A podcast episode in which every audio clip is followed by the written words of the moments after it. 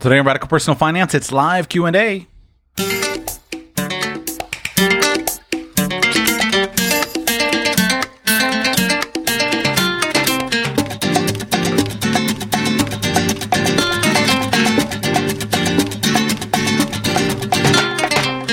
Welcome to Radical Personal Finance, a show dedicated to providing you with the knowledge, skills, insight, and encouragement you need to live a rich and meaningful life now while building a plan for financial freedom in 10 years or less. Today on the show, it's live Q&A, which means open phone lines. Uh, today's callers are all from Patreon. If you'd like to join us for the next phone call, you can go to radicalpersonalfinance.com slash patron. Ah, that link doesn't work. Just search me on Patreon. Sorry. Search for Radical Personal Finance and you will find me.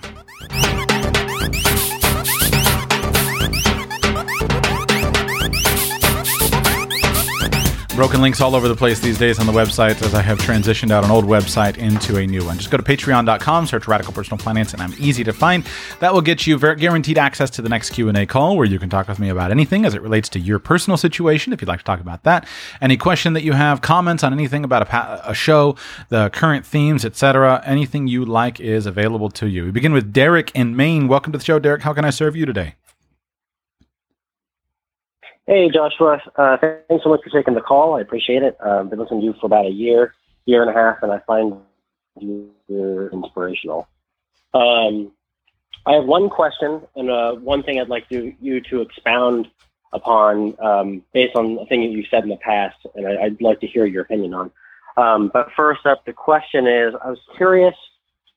Um, I was going to feed you whatever numbers you wanted for this, but um, am I spending spending too much on life insurance. Um, I know I got oversold. Um, I do like the product as a whole, but I'm not sure um, if we're paying a, a, an amount commensurate to what we make versus what we potentially need. So I'm just curious on what your thoughts on that are. Okay.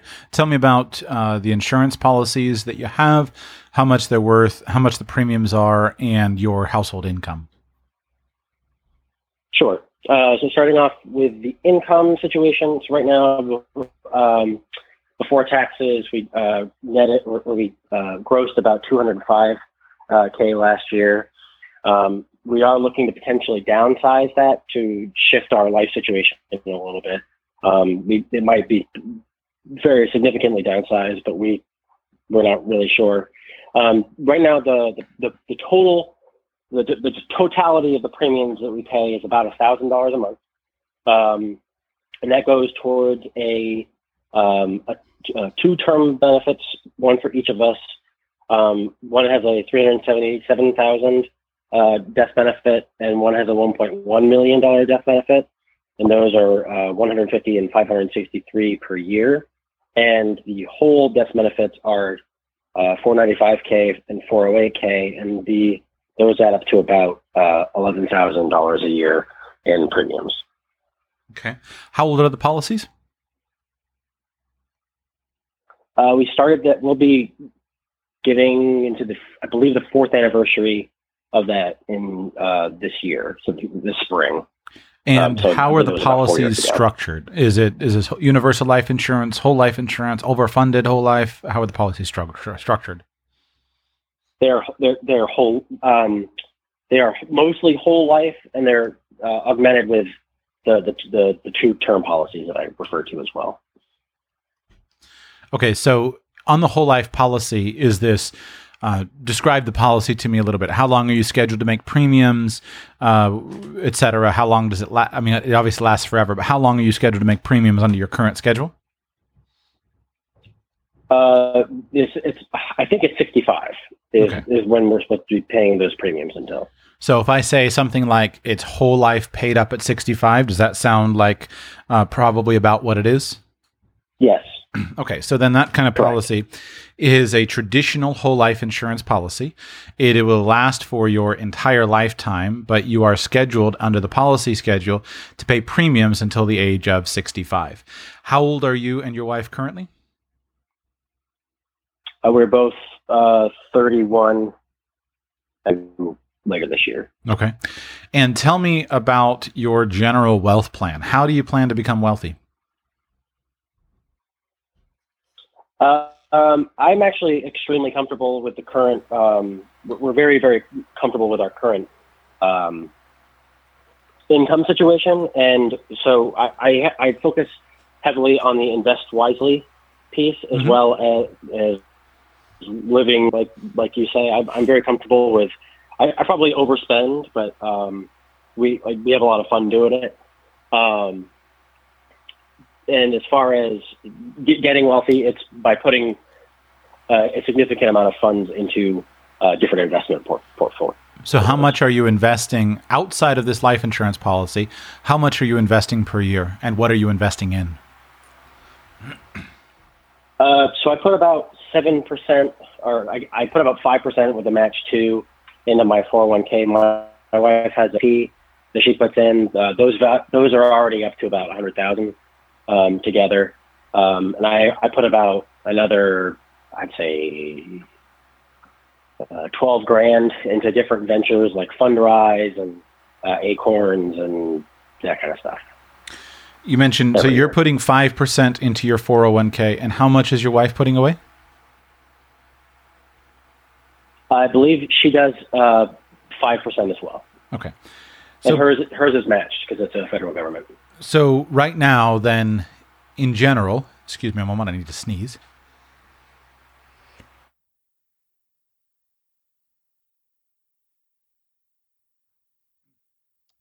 In general, then, right now, you are spending, sorry, you're saving about 15% of your income. And the way I got to that number is you're putting about 5% into whole life insurance on a $205,000 income, $11,000 of annual premiums is about 5%.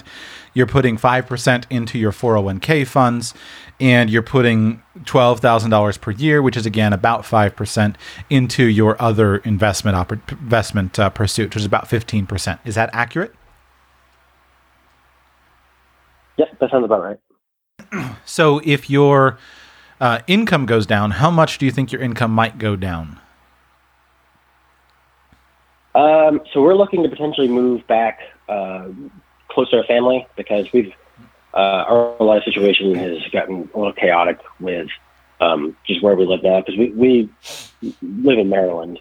Um, I'm trying to move back up to Maine, and as you might imagine, the um, the employment opportunities are a little bit different up here, um, and so it could go down as much as half but hopefully we try to keep it up to around the 150, the, the joint 150 thousand dollar range.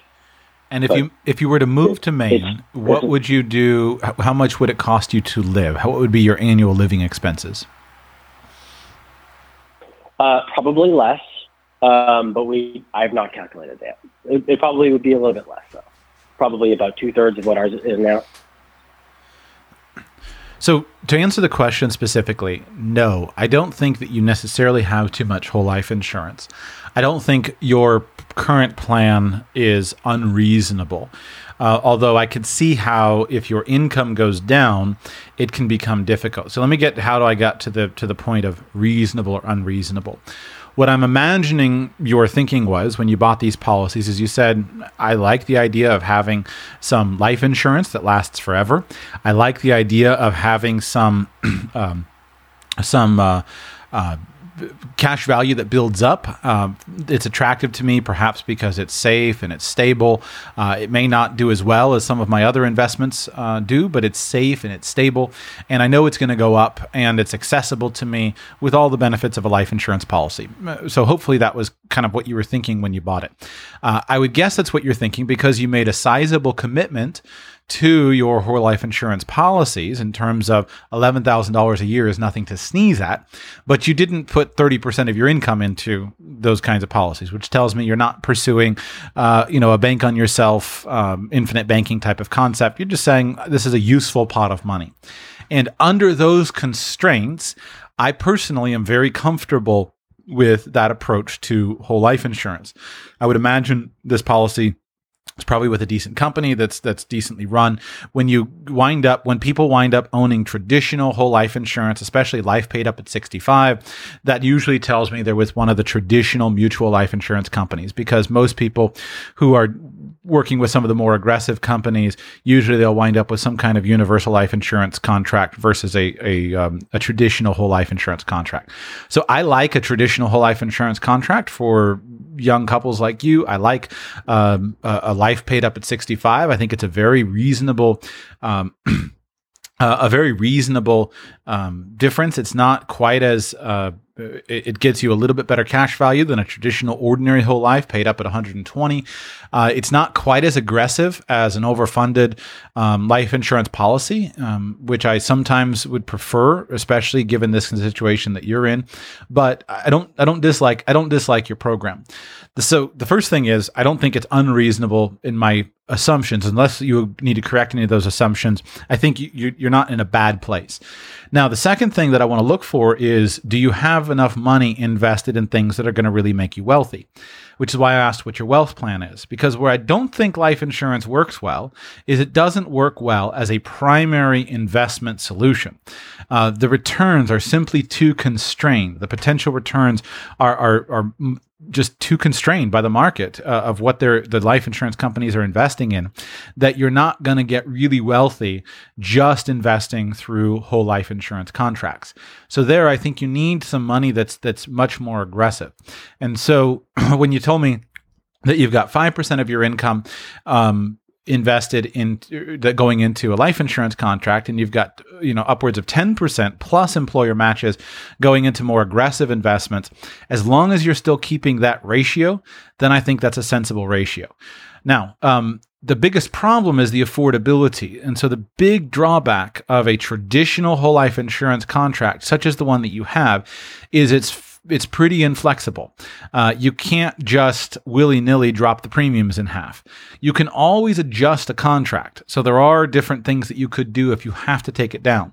Uh, and I would strongly encourage any listener who does need to adjust a life insurance program. Um, then you need to make sure that you um, you need to make sure that you know all the options because you don't just have to cash it out and cancel it. There are lots and lots of options under the non-forfeiture policy, benefits of a life insurance policy. But the disadvantage of the poli- of the structure that you've chosen is that it's not particularly flexible. And when I used to sell life insurance, one of the things that changed was when I was getting started, I was extremely aggressive to sell as much premium as I could into a situation like yours. In time, I learned that I needed more flexibility because people's, people's lifestyles and circumstances could change. And I learned that I could be very effective at selling life insurance and sell somebody too much, and then they might not be able to afford it if they were going to go through some kind of life transition. Now, based upon what you're telling me, I wouldn't make any changes to my life insurance program at this point. There's no rush to it. Um, do you, Derek, additionally have cash savings, emergency funds, accessible liquid money that's not in a retirement account, that's not in uh, a life insurance policy? Uh, yes, sir. Yeah, I've, uh, it, it's also been it's come in handy twice good. already. Good. We usually keep about a, a twenty thousand dollar cash reserve. Okay, good. So you've got plenty of money to move. You've got plenty of money to rent a new place, first, last security, that kind of thing, and you've got wiggle room while you find a new job. So I guess in summary. I would not immediately try to change my life insurance policies. Rather, what I would do is I would try to get very well employed in Maine. I would try to get settled in Maine because there's no reason why your income has to go down. Yes, there are certain circumstances in which you move from one job market to a new job market and your income goes down. It's hard to move from New York City to Papua New Guinea and expect to make the same salary um, with that move. But in many circumstances, if you'll just spend a little more time looking, a little bit more time networking, a little bit more time doing a really intelligent job search, there's no reason why your income can't go up because um, there are jobs in Maine that are sell- that are paying two hundred fifty or three hundred thousand dollars per year. So look for those. The second thing sure. is your actual spendable income may not go down because of the tax changes from Maryland to Maine. I don't know exactly what those numbers would be, but I would encourage you to calculate that. And then also, when you make a lifestyle transition, given that you now have some years of experience, you you and your wife have a ch- chance to make new decisions. Um, you might choose less expensive housing housing. You might have just costs go down because of lower taxes, lower car insurance rates, etc. You might sell a car. You, who knows? And so it may be that your actual expenses are lower. So even if the the percentage of income dedicated to a life insurance contract goes from 5% to 7%, that might be okay. What I would be careful of is if you find after you move that you start to be very pinched and you're not having enough money exposed to investments with higher potential and all the money's going in the life insurance policy, that's when I think you might need to adjust it because it's just too conservative for someone as young as you to be putting huge percentages of income into a life insurance contract. So as long as you still have other investments that are going to give you re- your really big wins, I think the life insurance is fine. If it's becoming all consuming, I, I get concerned about that, and I'd like to see you have a little bit more risk and opportunity for growth. Great. I never thought about it that way. Thank you very much. Yeah, give me give you one couple of other tips as well. I don't want to go through everything that your life insurance agent will have to go through, but if you need to adjust your life insurance program, um, there are many options, and especially now that you're starting to get four years into it, you w- will be able to change options within the contract. And the challenge with a traditional whole life insurance contract is you can't. Um, the challenge with that contract is there aren't as many options as there are with some other kinds of insurance. So the first thing that I would do is is check how your dividends are being credited. If you need to put less money into the contract, the first thing that you should do is re- redirect your dividends. And instead of using those dividends to buy paid up additions, just use those dividends to reduce the premiums. And in a, in a traditional 65 life, traditional whole life insurance contract, um, that won't be a, a major problem. Have your, have your insurance agent show you the projected values of it. But if you just simply redu- redirect your dividends to reduce the premium instead of, instead of to purchase paid up insurance, that will start to decrease. And in time, the insurance policy policy will become um, less and less impactful. The second thing is you may be able to take a small amount of the insurance paid up. It's a little bit early in terms of four years to do that, but uh, and in fact, I don't want to even go into any more options than that. Just simply say that if you do adjust it, you can just make a minor adjustment if needed and still retain the policy. Because at four years into the contract, um, if you if you just bail out of the whole thing, you will come out having had very expensive life insurance. So you always need to, of course, assess it. But the same reasons that you bought it for, unless something has substantially changed, are probably the same reasons why you still want to have it. So if it's just a temporary thing, you just change the dividends, uh, readjust the dividends for a couple of years, and then maybe your income goes back up. And in that, in that case, you can go ahead and pick up those those dividends. Next time you buy a life insurance contract, though, what I would encourage you to do is try to make sure that at least some of your premiums are what are called additional premiums. And make sure that at least some percentage of it is there with additional premium. That gives you a lot more flexibility because with with a with a policy that has additional premiums on it let's say that 15% of it is 15 or 20% is uh, is is additional premium you can just simply drop those additional premiums without impacting the underlying contract and you get all the benefits of the whole life insurance contract over a universal life contract, which has almost infinitely flexible premiums. You still have the benefits of whole life, but you have the ability to lower your premiums if you need to. Uh, and sometimes you can just do that temporarily. So next time you buy a, a, whole life contract, try to make sure there's at least some additional premiums on it. And I would encourage anybody who sells life insurance, try to always sell your contracts with at least some additional premiums so that if somebody goes through a life change like this and they need to reduce premiums, they have that chance to do it uh, as well. So that's my suggestion, Derek. Go ahead with your second uh, question or comment, please.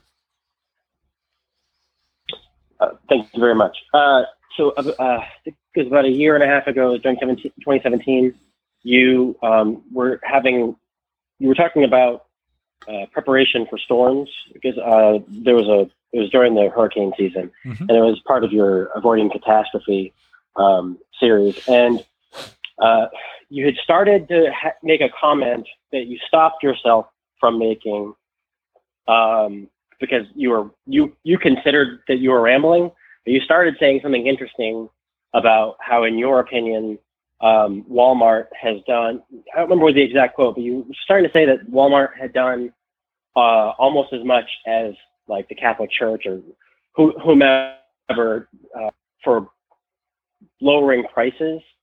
Um, but I, I don't really remember what, what you were saying, but I thought I was hoping that you would expound upon that point. Do you know? Do you know what I'm talking about? Sure. Yeah. Yeah. So basically, the, the the position that I hold and that I defend is that. Uh, so so first, for context, Walmart is an easy uh, target uh, for many people, especially in the political sphere. When you are a big player, you're going to be targeted. And so, whether it's Walmart or Amazon now taking on the brunt of that targeting, et cetera, large companies are targeted. And one of the most common attacks that is made against Walmart, there, there are a few of them. So, the first one would be that Walmart has destroyed local businesses local companies you know mom and pop franchise locally was was run out of business by walmart. And so that really is walmart's a bad influence there Another thing is, well, Walmart's just a bunch of greedy capitalists, and all they do is make money. And so, as they start to pack up more money, then things are, are worse. And so, that was the primary one that I was, was was identifying. Is that many times people look and say, "Well, you need a charity, right? Something, that somebody that gives money away or gives things away, and that's going to be the most effective way to help people who are in need or who are or who are poor." We'll come back to that in a moment. In the modern world, of course, also there are many other things such as Walmart Walmart employees are being subsidized by Medicaid or by um, other government welfare benefits. That's what allows Walmart to pay the lowest price, to, to pay lower labor costs, et cetera. So there are many attacks that come against Walmart. And I think there are legitimate lines of critique against a company like Walmart, just like with any other company. But the one that I was narrow- zeroing in on there was the idea that charity is better than business. And my contention, although I don't know how I would prove it, my argument is Walmart has done far more for poor people than almost any large, than the Red Cross has, or any large charity. And there, I think there would be a number of lines of reasoning for that. So, first, Walmart has revolutionized, single handedly revolutionized retail sales in the United States and brought a tremendous diversity of low cost products and made them available to anybody who wants to get them in the United States of America.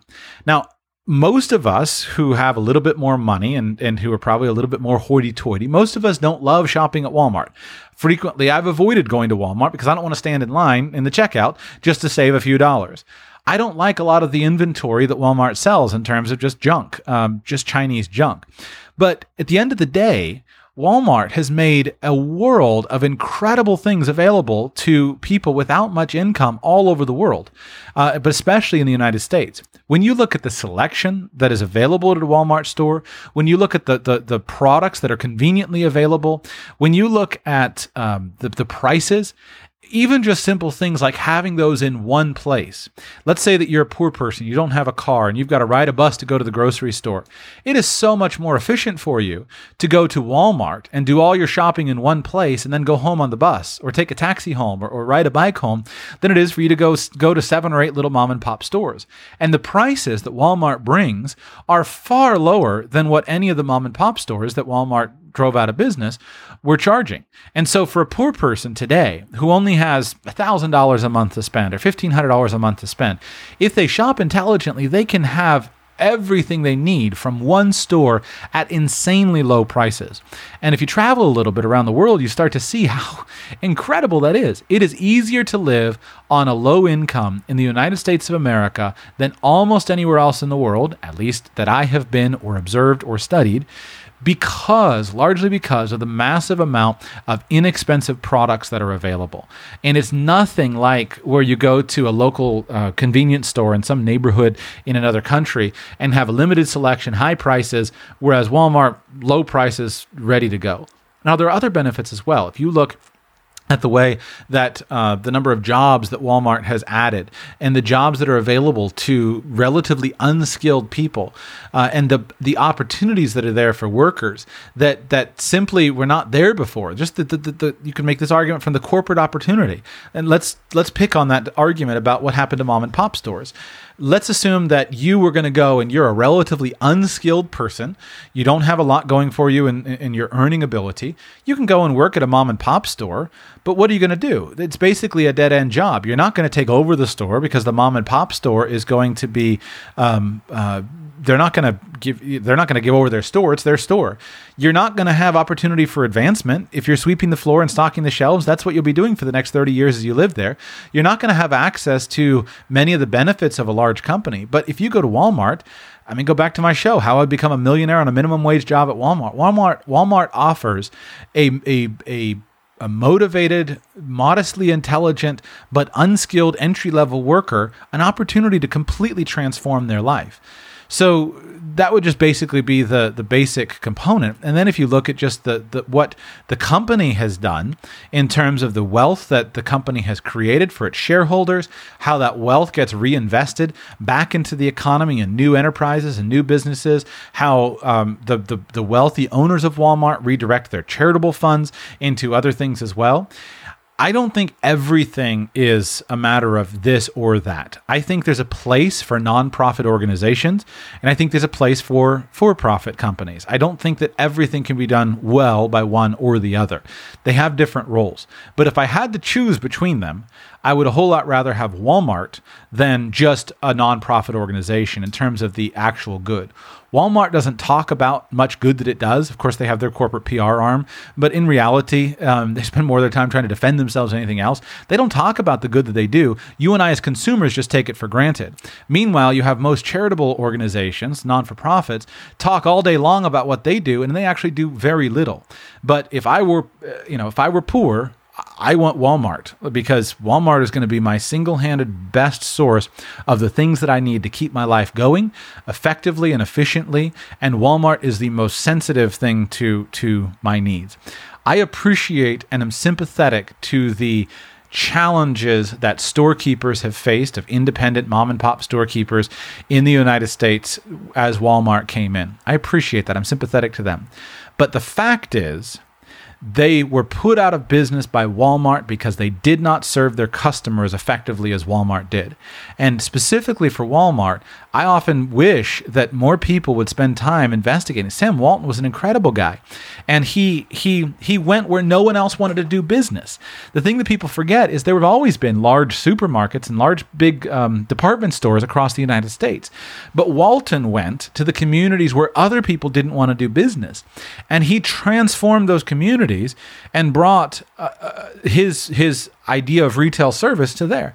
And the customers are the one who chose ones who chose. At the end of the day, as long as Walmart didn't engage in bribery, uh, going into a local place and saying, "Hey, you know, we'll give you some extra money to the politicians to give us this prime location of of, of government-owned land or things like that."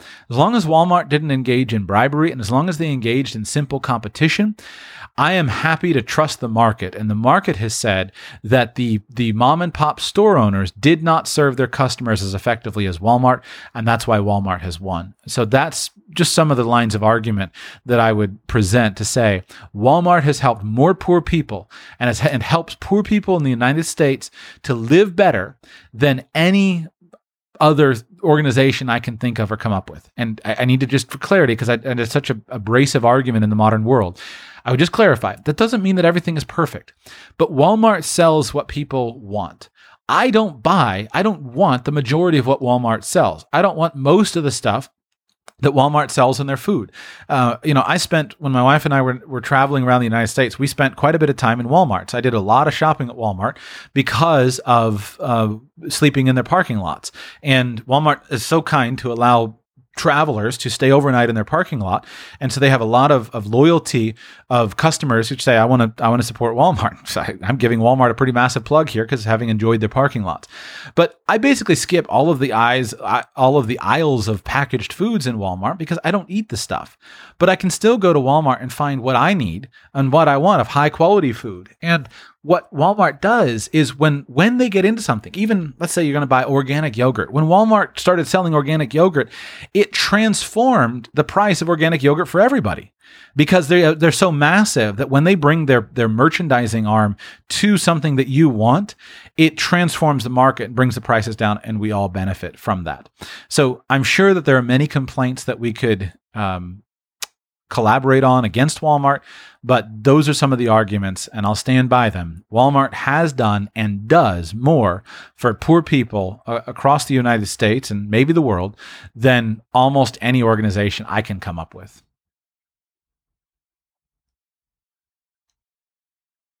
Thank you. Yeah, I, uh, I I was intrigued with what you were saying, and I was I was really glad to hear you expound upon it. So. My pleasure. The big thing for me uh, is just simply I always want to look for results. I want to look for what actually happens, not for people who say nice words about what they think should happen. And so for me, if we measure by results, Walmart wins. We now go to Colorado. Welcome to the show. How can I serve you today?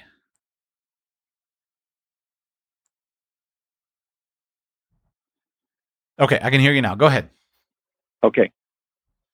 Okay, great. Yeah, uh, yes, I still have a Colorado phone number, but I've moved to Oklahoma, which uh, brings up uh, part of my uh, actually introduces me to to my uh, line of questioning. So I've recently uh, retired, and I'm working on a startup venture. So I have plenty to do during my retirement and maybe one of these days it'll bring me some money. I don't know, but it certainly brings me satisfaction and uh, and challenge.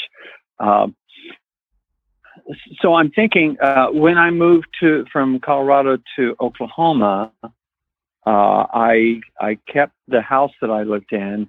Already had two rental properties, and so that house became rental property and those three rental properties in the Denver area enable me not to have to work. So that's how I that's how I got retired. Great.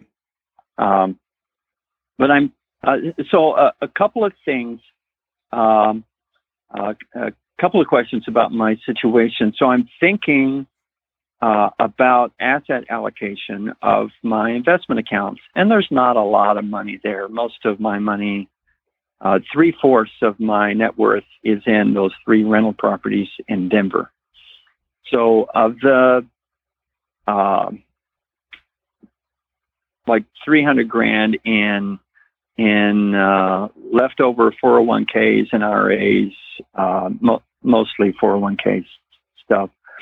Uh, how should I think about asset allocation there, uh, considering that I have uh, these three rental properties that provide me a significant income every month.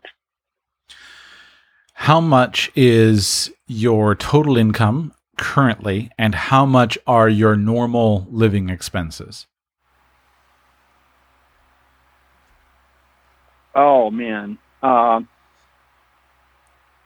so we uh, my wife is still working, and I don't have I don't have really good numbers on the top of my head, uh, uh, but we're we're still working, and and we have some excess cash end of the month with just her salary and our rental income. So, how old are you and your wife at this point? Uh, we're 65, 66. And do you have any guesses on how long she intends to maintain her employment? Uh, probably another year or two.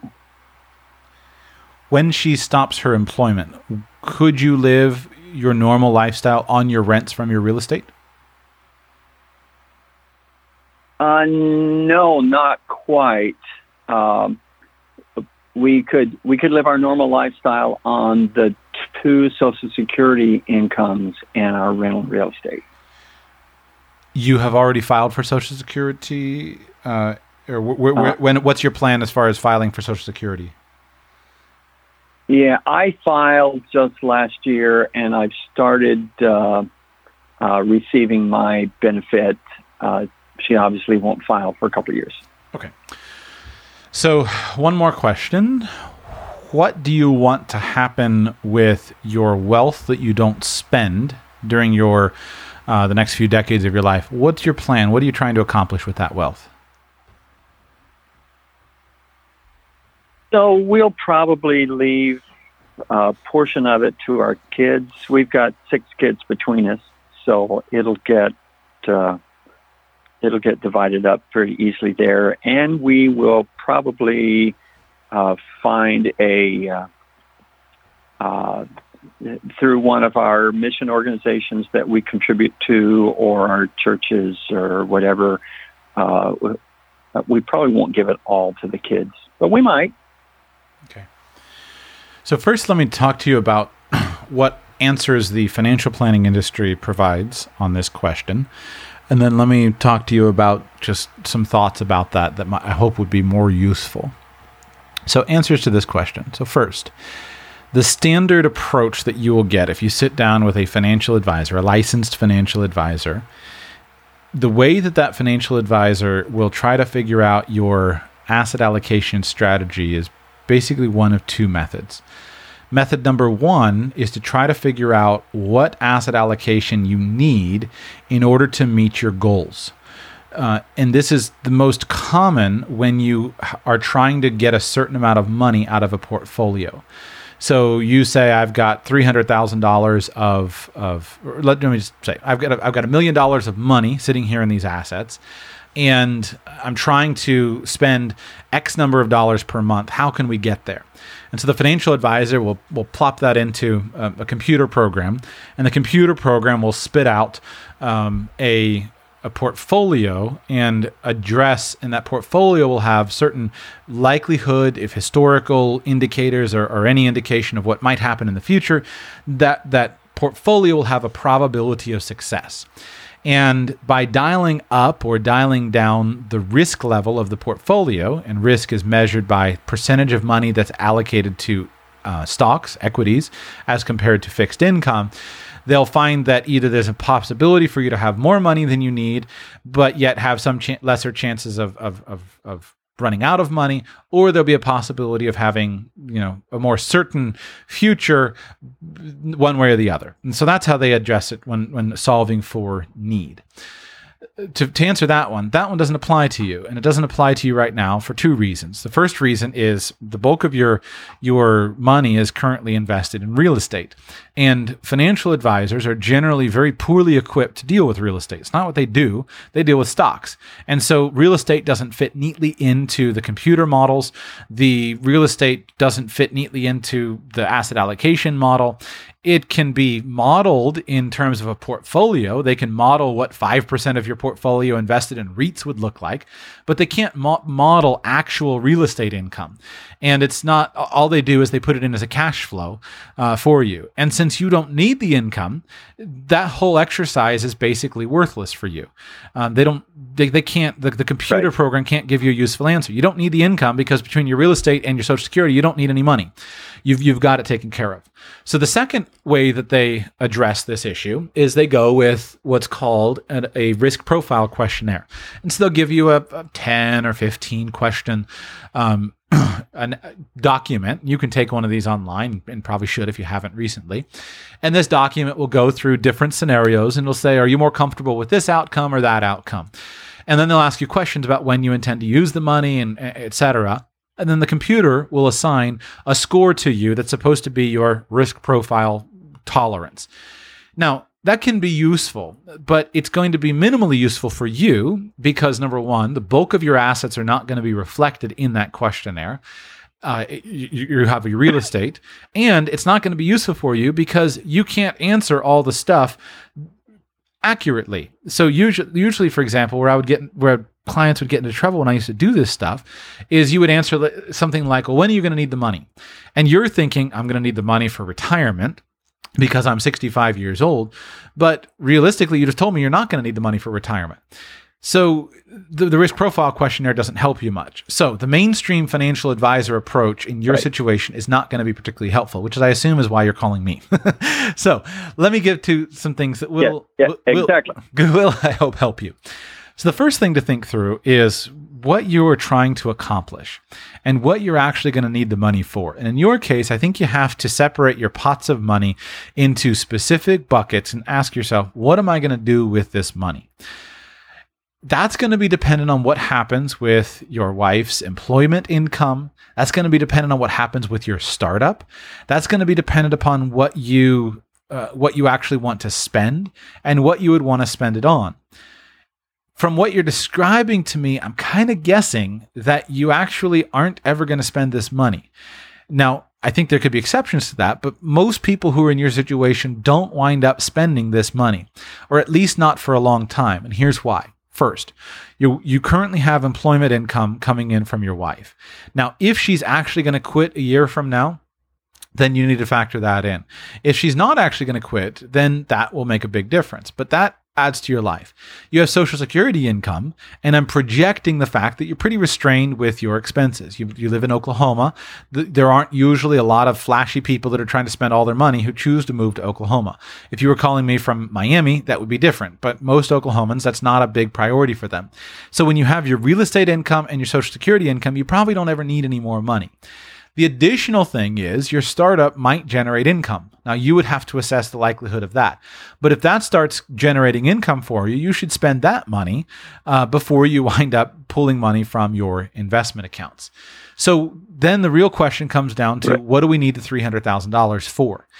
If you think that there's going to be some kind of short term expenses with it, such as, well, we want to take all our grandchildren, children, grandchildren, on a big giant family vacation to Europe and it's going to cost us $50,000. Well, in that case, you should put $50,000 in the bank and not invest it at all. So your asset allocation is simple. If you have any short term uses for the money, less than five years, less than 10 years, even in your situation, you should take the money and basically not invest it. Basically, just simply have it available for those expenses. If you think you're going to be doing something with it in the medium term, that's where things get difficult. Is, well, I think I might want to do something with this 10 years from now, but I'm not sure what. That's the hardest. The easiest is if you think you're just going to leave this behind as an inheritance, I think you should invest the money in the highest returning investments that you can find, whether that's an, a, an aggressive all stock or mostly stock portfolio in the, in the, stock market, whether that's in something that you think is better than that, that you have connections to. I think you should invest the money in the most aggressive thing you have because if you don't wind up spending the money and you're just going to leave it behind when you die, then then the best thing you can do with it is grow it as big as possible. And in that case, aggression is your friend because you have now a 30 year time horizon. And the difference of, of rate of return on the money, if you or the amount of money you have, if you can get eight eight percent on your money versus four percent on your money, is is massive. So in general, I would try to nudge you in the direction of saying, what is the best investment that you have access to, and can you invest it into that? Oh, all of that is uh, actually really helpful. Uh, I hadn't thought about the uh, uh, the fact that we might not actually ever need that money. Uh, I I'm afraid I'm going to probably fall more in the medium term uh, use of that money, but it sounds to me like it really doesn't really matter. did I say really? Yeah. Um, so let me uh, uh let's just let's just uh, wander around a bit. Uh, so when we moved out here, we kept we kept our uh, main house, turned it into rental property. We got a mortgage on this house uh, because I didn't want to touch the the investment accounts. You know, two percent tax.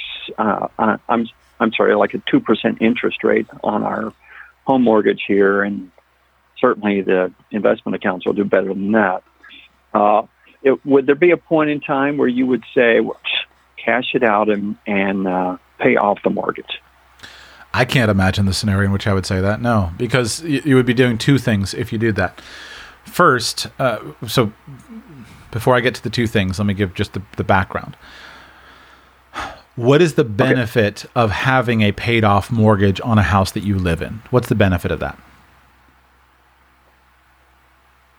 Just some security. Right. Some sense of security. Now, uh, yeah. And I think that's valid. Okay. But now, what is the scenario that could happen to you in which you would not be able to pay your mortgage payment?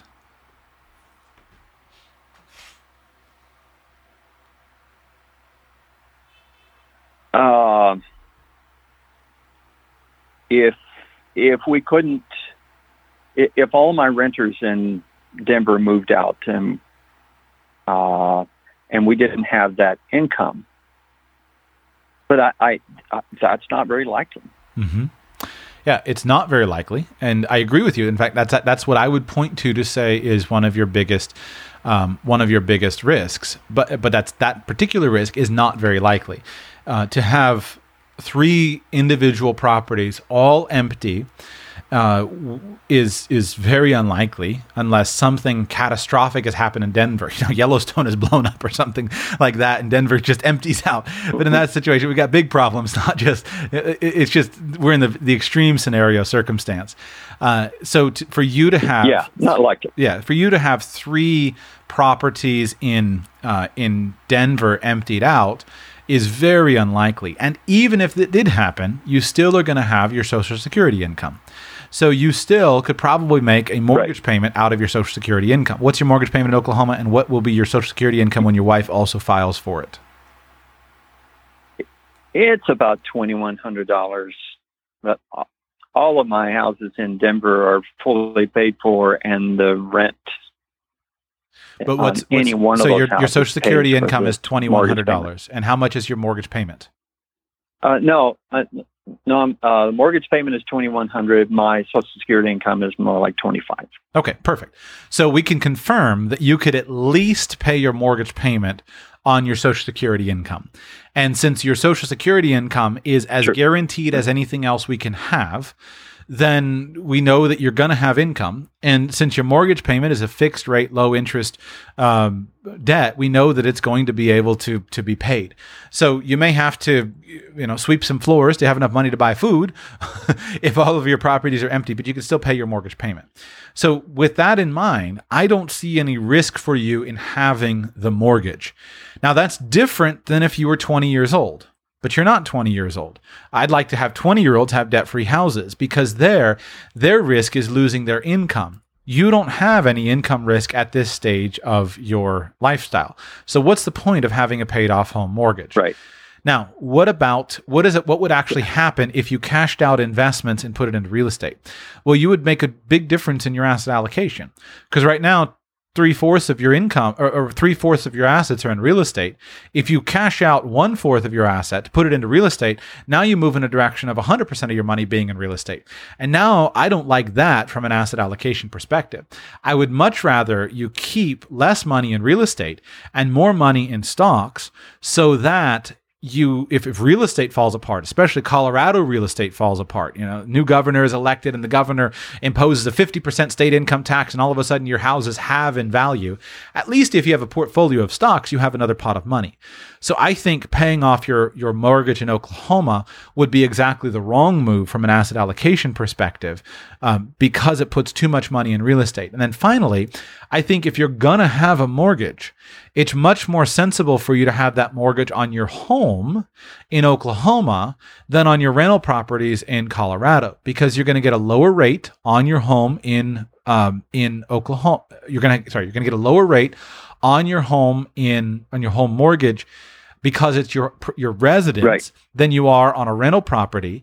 And if you can't pay it, you're going to get better treatment being just a normal homeowner who's going through foreclosure than is than you are if you're, you know, a greedy real estate investor who's just losing another property. So I'd rather have in your situation, I'd rather have the rental yep. property paid off and have the mortgage on my home residence. And then final piece of data in, our, in, in favor of my argument here would be in Oklahoma, my understanding of your um, uh, asset protection laws is that you don't have any significant uh, asset, homestead exemption from asset protection. I think you only have a few thousand dollars. Is that right for Oklahoma? Right. Okay. Right. Yeah. Yeah, I so, believe that's correct. So then you being a rich person, um, which is a problem because you're a millionaire and you've got all this real estate, which exposes you to certain risks there, then you want to equity strip any asset that's not protected. And so in this situation, a good home mortgage at a low rate is your best and simplest way for you to equity strip your house in Oklahoma uh, rather than having it paid off and exposed to the claims of creditors. Yeah. Yeah. Cool. Cool. All right. That all that's good confirmation because that's where I am and uh, it's where I want to stay. Uh, uh, things. Uh, uh, if I if I uh, if I've got uh, midterm use for that money. Uh, you know, I'd like to build a barn. Uh, uh, you know, uh, I, I'd like to spend a hundred grand, but I don't want to waste my uh, waste that money to do that. Uh, but I might I, I, might need it for this business, and so I might I might get to build a barn anyway.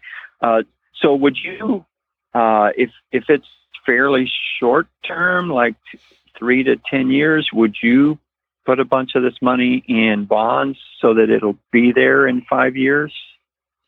Yes, I would.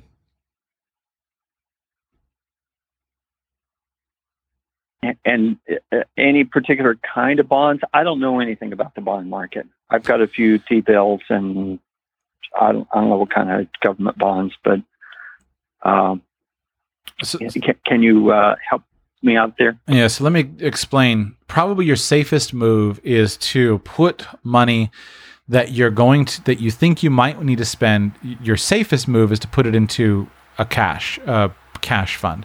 So it could be a money market, could be cash account, uh, could be some kind of CD structure, etc. Bonds would be fairly safe, sure. but you do still face some risk with bonds. Your biggest risk with bond mutual funds, and let me just ask one question as I get to the answer. This all three hundred thousand dollars. This is all within an IRA at this point, a traditional IRA, because it was a four hundred one k rollover. Is that right?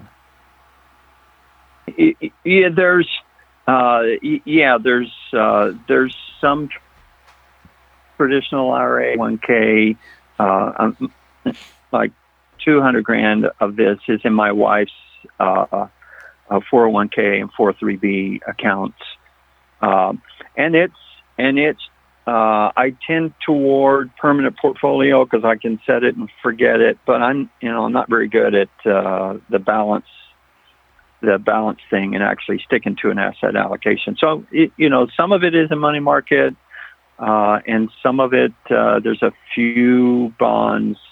Most of it is in uh, total market uh, index funds. Okay.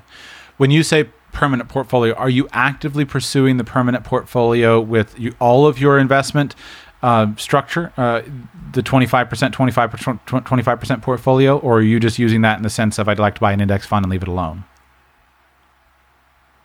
Well, I, I'm only using that for the for the stuff that's in the market. The the fact that I've got so much real estate really uh, hurts my brain when I start thinking about uh, permanent portfolio because there's not actually a real estate uh, twenty five percent in there. Right. Real estate is outside of the traditional permanent portfolio structure. So the traditional original permanent portfolio right. is to have 25% in stocks, um, 25% in long term treasury bonds, 25% in gold and 25% in cash, money market, money market. And the idea of the permanent portfolio is that it withstands the various macroeconomic risks that that you face. And it, so therefore because it withstands the macroeconomic risks when when fiscal policy or monetary policy is changing, you always have one asset that is adjusted that it's a pro, it's an appropriate solution there. Now, it's hard if you, real estate because real estate doesn't fit into that. So if you're actually pursuing permanent portfolio, then you should adjust your you know you'll have to start moving in that direction. And uh, just to be clear i think it's reasonable for you to, to move in that direction to, to reallocate your portfolio to make sure that that you minimize the amount of real estate that you own in time. So as an example you could go ahead and uh, and, and there are pros and cons to this. I just want i don't want to get too deep. You'll have to make this this decision. But you could go ahead and just even with your current portfolio uh, of real estate, if you don't, if there's a property that you don't like, uh, maybe at some point you go ahead and sell it. Uh, if the market, you should always be analyzing your market to see if it's a good time to sell. Uh, and if if you see that that prices start to become overvalued, sell a house or two.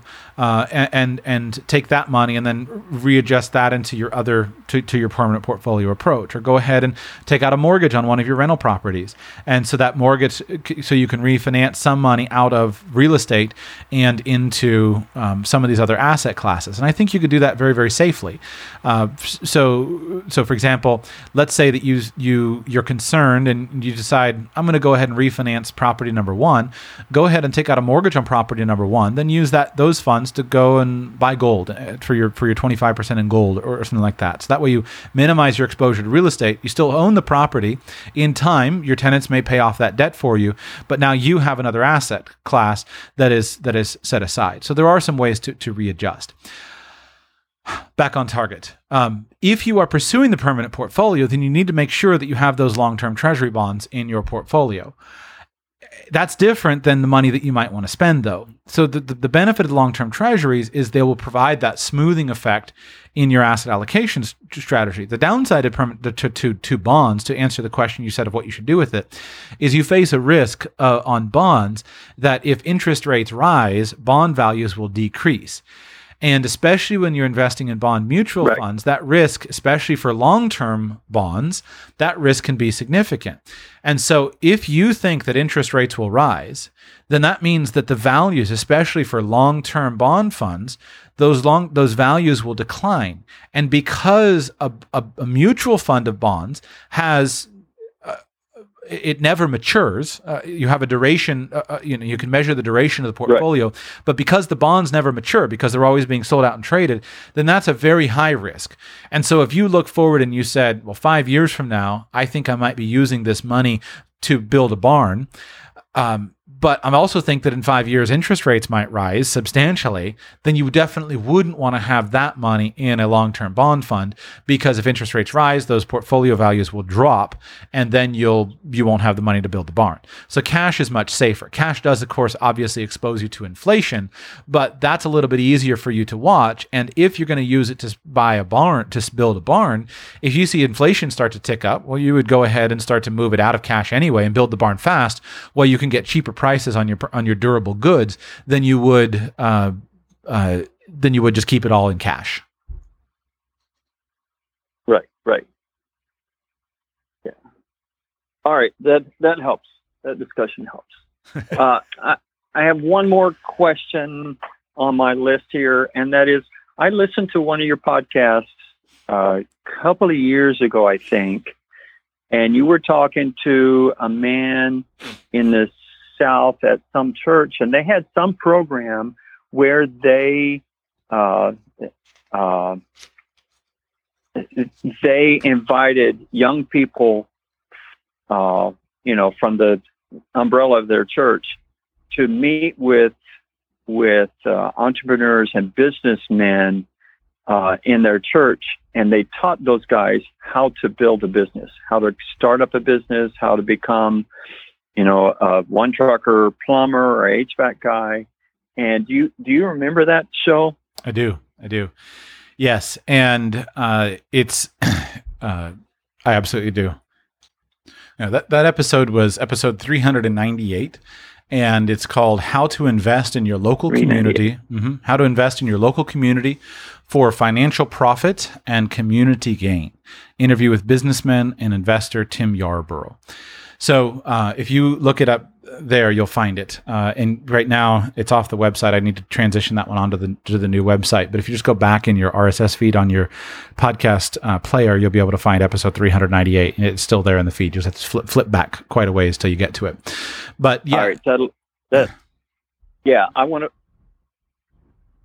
I want to play that for uh, our group at church who who invest in uh, in that sort of thing. We do a jobs for life thing, and I participate in that. But this uh, this thing that that you talked about, uh, uh I, I think would be much more in in uh, in line with my skills and. Uh, yeah. and resources. And I would you you you're you're punching my buttons. I'm so glad you brought that up. I, I earlier when you were asking me a question about what to invest it in, and here's just here's what I would love to see.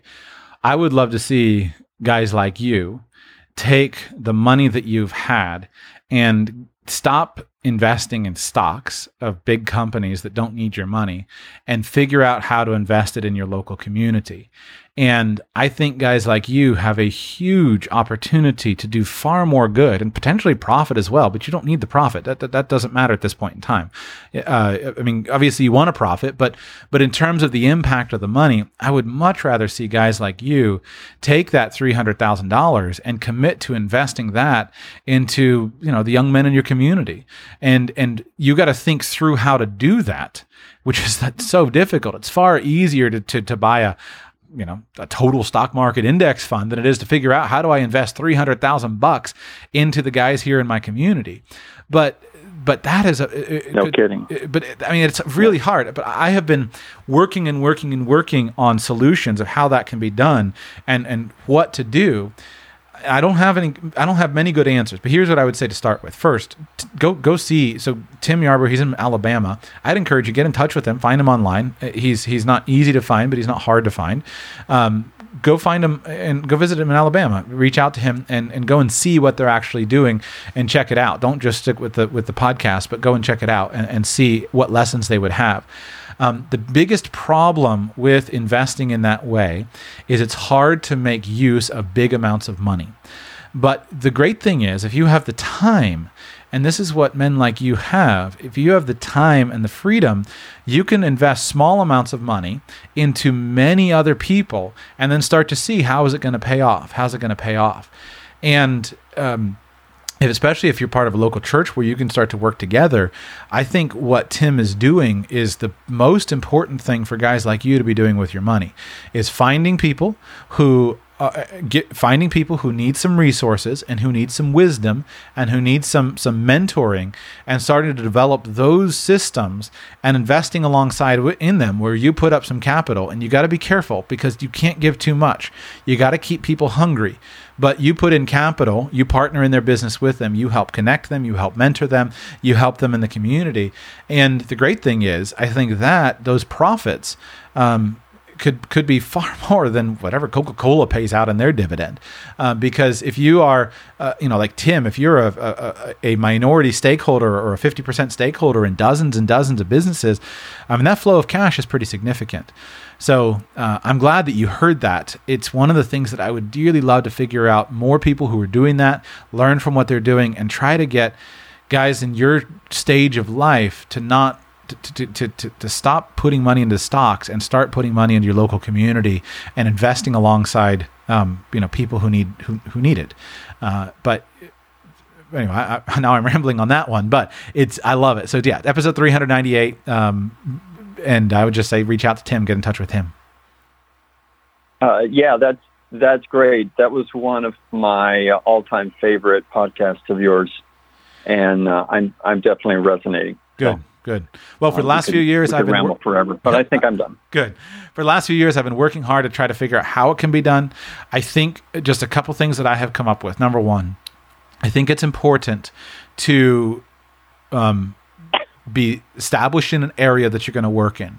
Because geographic stability i think is really important. You have to be in a place. Tim's advantage one of his biggest advantages is he is stable in a local stable community. He's been he lives in the same place he grew up in. He's been there all of his life. He's in his i don't know 60s at this point i would guess. But he is he's stable in that community. And so he knows the people. He's been very active he's stable in terms of the local church that he's involved in. Um, you've got to have people, you've got to have a network, and so you, you need that stable local body to to to be behind you. You can't you know you can't just go to whatever the latest. Which doesn't sound like you are, but many people they just go to whatever the latest fad church is, where it's a it's a nice church meeting, but there's no stable body of people working together. So you need that. Then, in addition, you need local businesses that are tangible where you can find people who are experienced and pass them along. So it's one thing to to it's easier to help somebody who's going to learn to be a, a fence a fence installer to um, you know to, to say let's go work with a, a senior fencing person versus just it's technology that's not changing that much and so it's stable and i think those local businesses are important and especially if you're trying to change in the local community i think for very smart um, high IQ, high um, uh, cognitive ability, high uh, technological ability. I think that demographic is really well served right now. For somebody who's who has that those basic abilities. There's enough available online to find that. But the people that I see who are really hurting are the people who are more tactile. Their their skills are not um, in digital everything. Their skills are, are, are personal up front, and they don't have somebody to come along and, and pave the way for them. And so if that's a, a lawn maintenance company or if that's a, an oil change, you know, shop or if that's a, a tile installer or those kinds of things, those things are more important and provide more opportunities for the, especially the men who are getting left behind in today's world. So I, I think it has to be done locally and it takes time. It can't be done. You can punch a few buttons on the computer and buy stocks. That's great. But you can't figure out, you know, how to work with somebody and invest $10,000 in their lawn equipment business um, to get them going. It takes time, and so so you got to be willing to invest time and money. Uh, that's not a complete list, but those are some of the yeah. constraints that I've seen. Yeah. That if those things fit, I and I'd love to see thousands of men like you working all over the the country. And if you get in touch with Tim, what I would say is try to develop more connections with people. Find out who he would recommend you to, and try to develop some some best practices for those of us who are younger. I, I can't dedicate time to this, but but help help guys like me figure out how to how to how guys like you can can make that happen. so thank you for calling in. Great questions today. I really yeah. appreciate it. All right, before we wrap up today's show, I'm going to take one more question from a patron who couldn't call in but asked this question. Andrew writes in and says this Joshua, have you ever discussed using private fam- foundations or a family foundation for wealth planning? As someone who donates a lot anyway, they seem to have the added benefit of compounding wealth tax free for future giving, and even the possibility of taking a salary for managing it someday should the growth be sufficient. The money is also completely separated from the founder and protected from things like bankruptcy, lawsuit, etc. A family making $300,000 per year could donate, tax free, $90,000 per year. An optimistic look on stock returns could compound this to over $6 million in 30 years, at which point the foundation could have donations and expenses, for example, a management salary, office, etc., totaling as much as $300,000 per year and only be at the 5% annual minimum requirement. So, Andrew, in short, no, I have not talked, at least that I can remember on Radical Personal Finance, about using private foundations or family foundations. Uh, I have m- very modest exposure to them in my previous professional life, but I do think they can be an effective. Um, they can be an effective use of funds for somebody who is wealthy. Now, the biggest challenge I think is figuring out the proper scale at which establishing a private foundation or a family foundation makes sense. Um, the big trend has been in the direction of investing in donor advised funds through a local community foundation. And the reason is it's just a much more uh, cost effective way for most normal people uh, who are putting aside you know, tens of thousands of dollars per year. The costs to properly establish a family foundation and run one are not insubstantial. And so you got to be careful and say, what's my actual goal here in establishing one? What are my actual, what benefits am I getting? And what are the costs that are, what are the costs that are being incurred? And when you actually go through that list, I think you can find su- substantial benefits, but you're going to be paying significant amounts of money in legal fees. You're going to be pending, sp- spending significant amounts of money. Now, for somebody who is at the higher end of wealth, and I don't know that number. I, I, probably need to start talking to some attorneys and try to figure out what that number. I just know it's it's more than it's it's higher end. If you can make those donations, then yes, a family foundation does provide you with the ultimate flexibility and it does provide you with some potential for benefits. So, yes, if you are making a lot of money, you have a lot of money, and you want to uh, have your, to figure out how to transfer money to a family member or a friend, absolutely start a private foundation. Um, donate money to that, take the income tax deduction, hire the family member to work for the private foundation. They get paid by the private foundation, and you've accomplished effectively a very um, a decent wealth transfer. And you can do that. You can amp up the retirement benefits. You can amp up all kinds of things. Uh, you can do it. Now, what I always try to be very careful of is I think the general you, you always need to follow the general thrust of the law. So I get nervous when things are abused. Um, and I don't want to see people abuse private foundations or family foundations. Yes, you could set one up and you could put in some massive retirement programs, make massive contributions to them. Could, is it possible? Maybe. But I'm not confident enough to to recommend that. Maybe if there's an attorney who's actually studied what you know what the, the the the bright line tests are and what the the case law is maybe they would be much more confident. I don't have the knowledge in that area. I just think that the best thing is to um, the best thing is you have to look at it and say uh, am i at the right stage for this? Now where i do think it's really powerful is even just for the previous caller who was talking about what they're trying to do. I do think that in general we need to become much more familiar with using um, private foundations, etc., to accomplish change in our communities. So, to your point, let's let's go with the, the, the, the facts outlined in that with that previous caller. If that previous caller is seeking to establish a local um, a, a local foundation or local community organization that is going to be uh, helping you know young men in the community to establish businesses, etc.